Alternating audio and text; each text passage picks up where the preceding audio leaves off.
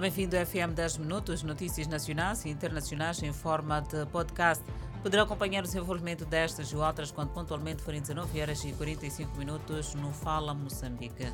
A produção do carvão vegetal aumentou mais do dobro em 2021, mesmo em meio à pressão ambiental global para substituir este tipo de combustível. A agenda global é clara: o mundo quer se livrar do carvão como fonte energética para salvar o clima.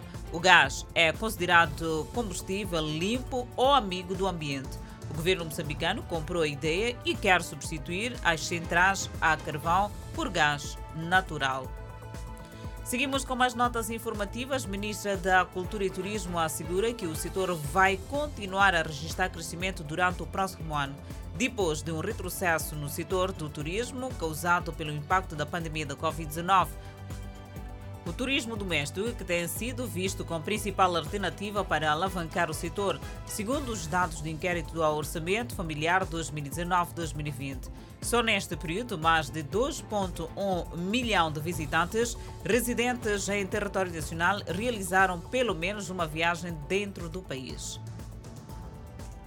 Ainda quanto à atualidade nacional, José Manteiga, porta-voz da Renamo, eh, diz que Sandura Ambrosio é um cadastrado e fracassado que deve partir por um comportamento exemplar.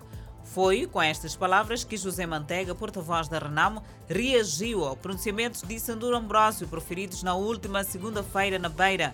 Manteiga adiantou que Ambrosio não tem qualquer legitimidade de emitir opinião em relação a Renamo por não fazer parte desta formação política desde que se juntou ao MDM para conseguir assento como deputado.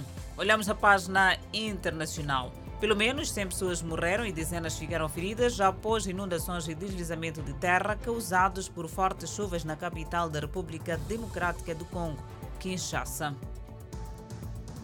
Por outro lado, uma grande tempestade de inverno atingiu o coração dos Estados Unidos nesta terça-feira, trazendo neve pesada e chuva congelante para as planícies do norte. Ainda na página internacional, o presidente francês Emmanuel Macron deu as boas-vindas ao primeiro-ministro do Camboja, Hun Sen, no Palácio do Eliseu, para um jantar de trabalho em Paris esta terça-feira. É desta maneira que colocamos ponto final no FM 10 Minutos. Obrigada pela atenção dispensada. Voltamos a cruzar a antena numa próxima oportunidade. Até lá, fique bem. Adelaide Isabela é o meu nome.